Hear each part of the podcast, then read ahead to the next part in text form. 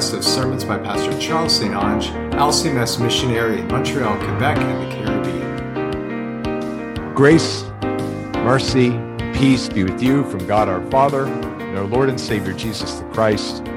Amen. You may be seated.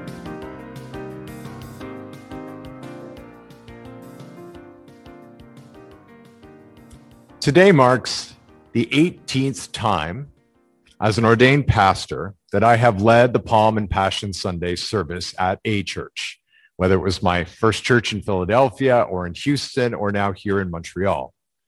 And so you would think that after having led this service for 18 years and having participated in it for several decades before that, I would know the story by heart.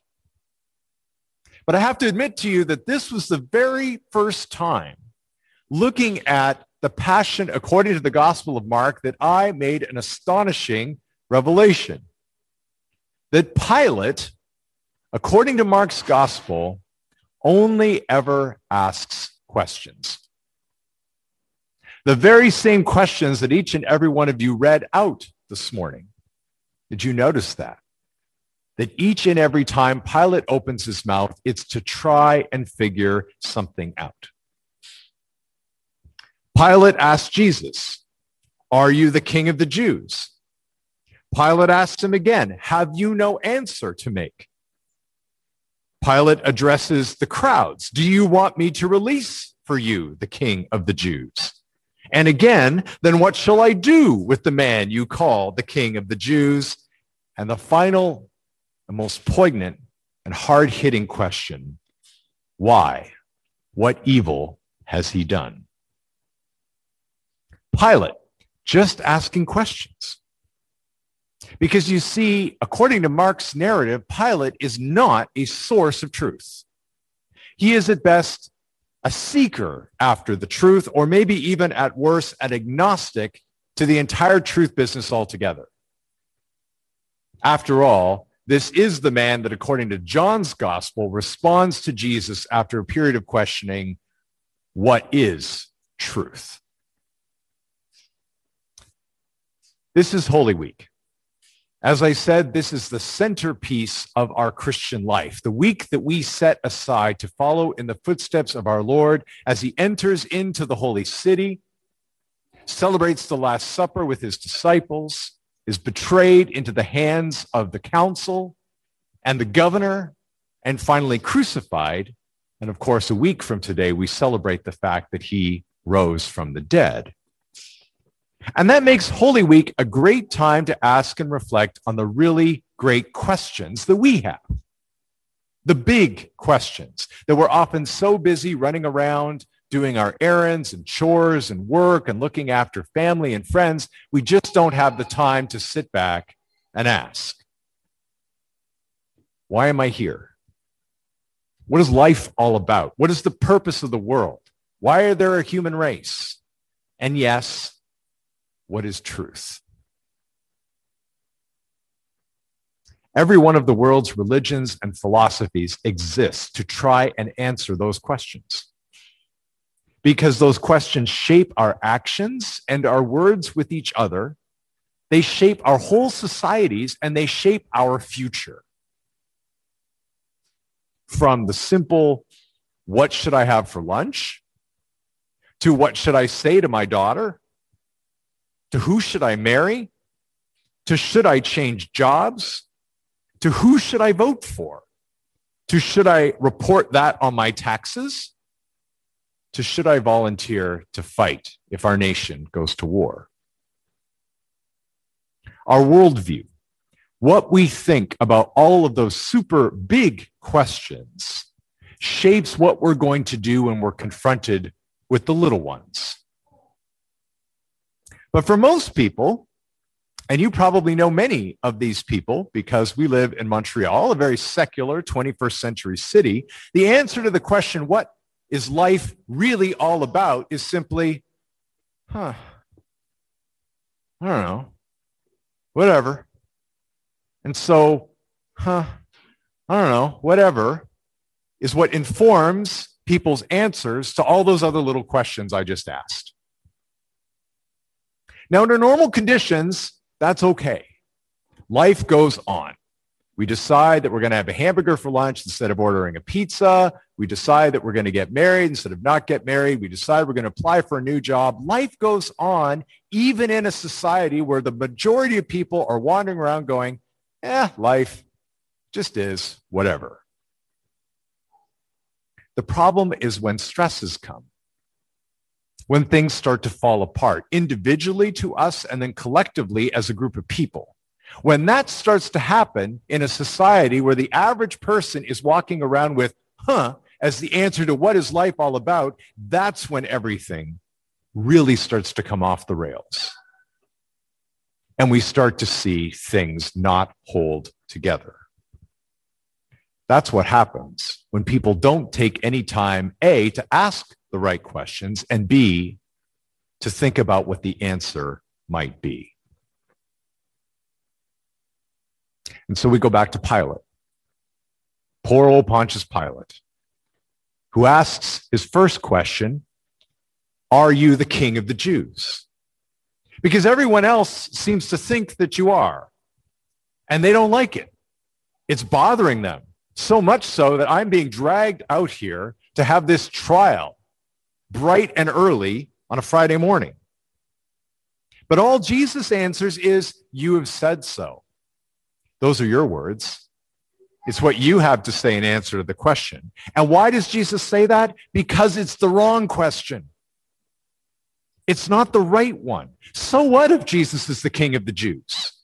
So what if Jesus says, Pilate, yes, absolutely, that's who I am. All that does is give Pilate super easy way out. Oh, all right, so he's a rebel, rebel against Rome. There only is one king. And he's the emperor. We know what to do with rebels. We crucify them, hands washed, move on with the day. Pilate also asks why Jesus won't defend himself. Won't you say something in defense of everything that's going on around you, this, this storm that you've created in Jerusalem, this uprising that you've created amongst the Pharisees and the Sadducees and the chief priests and the scribes, such that here during the great high holy day of the Jewish year, they want to involve Rome in a trial? Why won't Jesus defend himself? It's what you and I would do. Our boss comes to us and says, what exactly did you think you were trying to do in this report? Our gut reaction is to defend it. I, I worked super hard on that. I, uh, I was up all night. I put all sorts of effort into this. We defend ourselves, and yet Jesus won't do it. And again, the reason why is that it's the wrong question. After all, what is Jesus going to say to the Roman procurator that could possibly make a difference? Jesus knows the answer to that question is nothing. And so he keeps his mouth shut. Till finally, Pilate gets to the right question. Why do you want to crucify him? What, what has he done that would elevate him to the level of capital punishment? Now we're getting somewhere, right? Now we're really starting to get to the heart of the matter. What is going on in this man, Jesus of Nazareth? The problem is that Pilate's asking the wrong people. He's asking the crowds. He's asking people like you and me.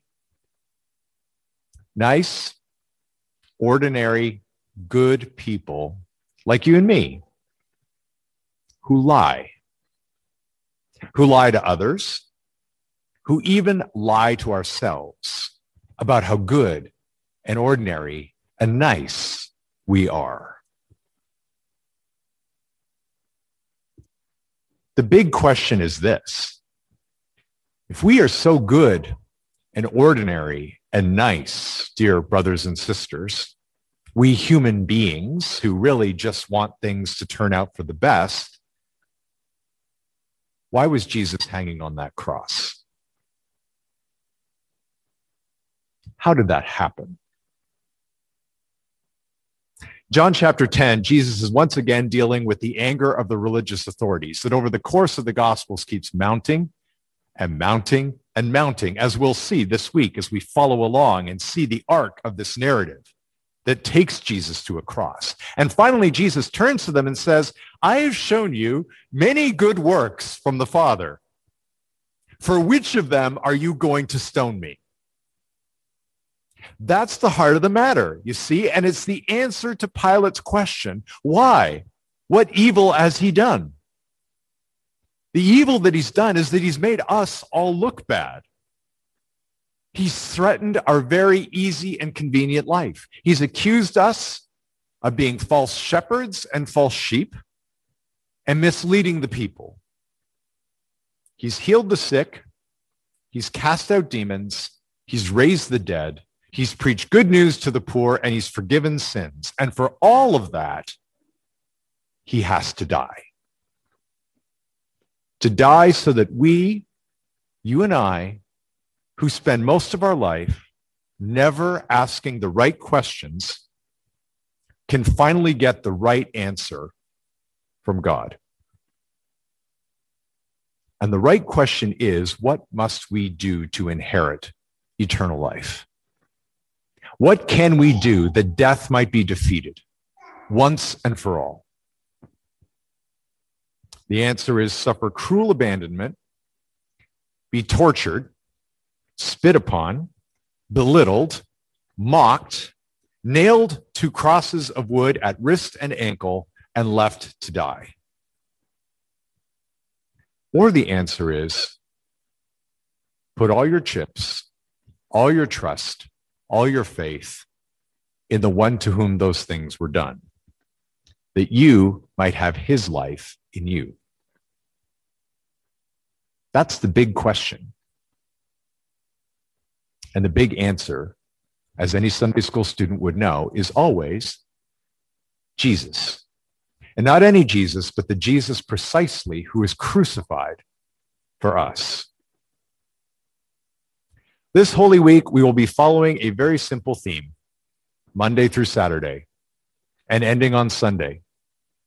Consider the evidence. We will, if you want, be backing Pontius Pilate up in time to a week earlier so that he can ask all those same questions, but get the answers to them. We're going to see people trying to get rid of the evidence that God is at work in Jesus tomorrow. We're going to talk about how even when God does give us abundant evidence because of sin, it's mixed and we don't always see it.